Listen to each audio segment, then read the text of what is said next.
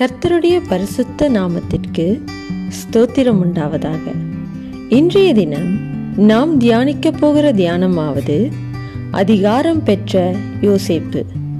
இதற்கு ஆதார வசனமாய் ஆதியாகமம் நாற்பதாம் அதிகாரம் அதன் இருபத்தி மூன்றாம் வசனத்தை வாசிக்க கேட்போம்.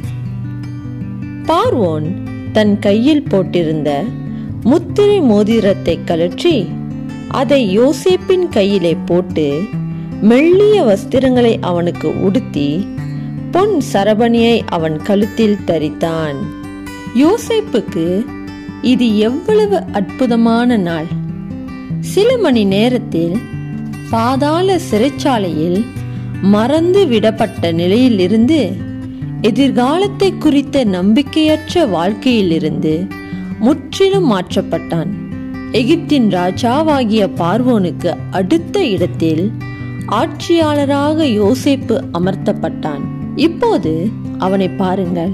அவன் சிறந்த அங்கிகள் உடுத்தி கொண்டவனாகவும் பொன் சரபணிகளை அணிந்தவனாகவும் பார்வோனின் சொந்த முத்திரை மோதிரத்தை தரித்து கொண்டவனாகவும் காணப்பட்டான்.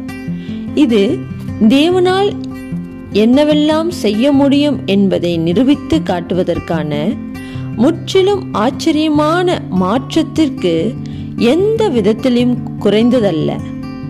உண்மையில் இந்த சம்பவம் தேவனுடைய கட்டளையின்படி நமது நிமித்தமாக சிலுவையின் மேல் நரக ஆக்கினையின் உச்சக்கட்ட வேதனையை அனுபவித்த பின்பு மறித்து அடக்கம் பண்ணப்பட்டு பின்பு உயிர்த்தெழுந்து பரலோகத்துக்கு எடுத்துக்கொள்ளப்பட்ட கிறிஸ்துவையே மீண்டும் நமக்கு சுட்டிக்காட்டுகிறது. சிறைச்சாலையில் அதிகாரமற்ற பலவீனமான நிலையிலிருந்து யோசிப்பு அந்த நாட்களிலேயே மிக பெரிய சாம்ராஜ்யமான எகிப்தின் மீது இரண்டாம் நிலை ஆளுகையை அடையும் அதிகாரத்தை எட்டினான். இப்போது ஒரு முழு ராஜ்யமும் அவனுடைய கட்டளைக்கு காத்திருக்கிறது.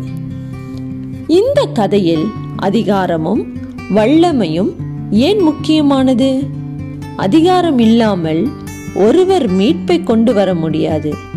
தேவனாகிய கர்த்தர் யோசேப்பை ஒரு அதிகாரமிக்க மீட்பனாகவும் பாவத்திலிருந்து ஜனங்களை மீட்டெடுக்க போகும் இரட்சகராகிய கிறிஸ்துவை சுட்டி காட்டுகிறவனாகவும் தெரிந்தெடுத்துள்ளான். அதிகாரமும் ஆளுகையும் கொண்ட யோசேப்பு பல உயிர்களை காப்பாற்ற முடியும். இது தேவனுடைய ஆசிர்வாதத்துடன் கூடிய அதிகாரத்தின் உண்மையான மற்றும் சிறந்த நோக்கமாகும். ஜெபம் செய்வோம்.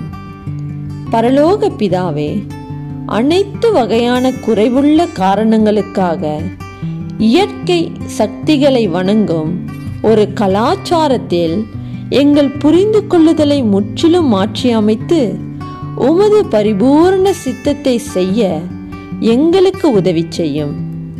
இயேசுவின் நிமித்தம் நீர் எங்களுக்கு கொடுத்திருக்கிற செல்வாக்கின் எந்த உயர்வான நிலையையும் நன்மை செய்யும்படி பயன்படுத்த எங்களுக்கு உதவி செய்யும்.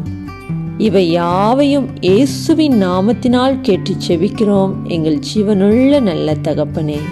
ஆமேன்.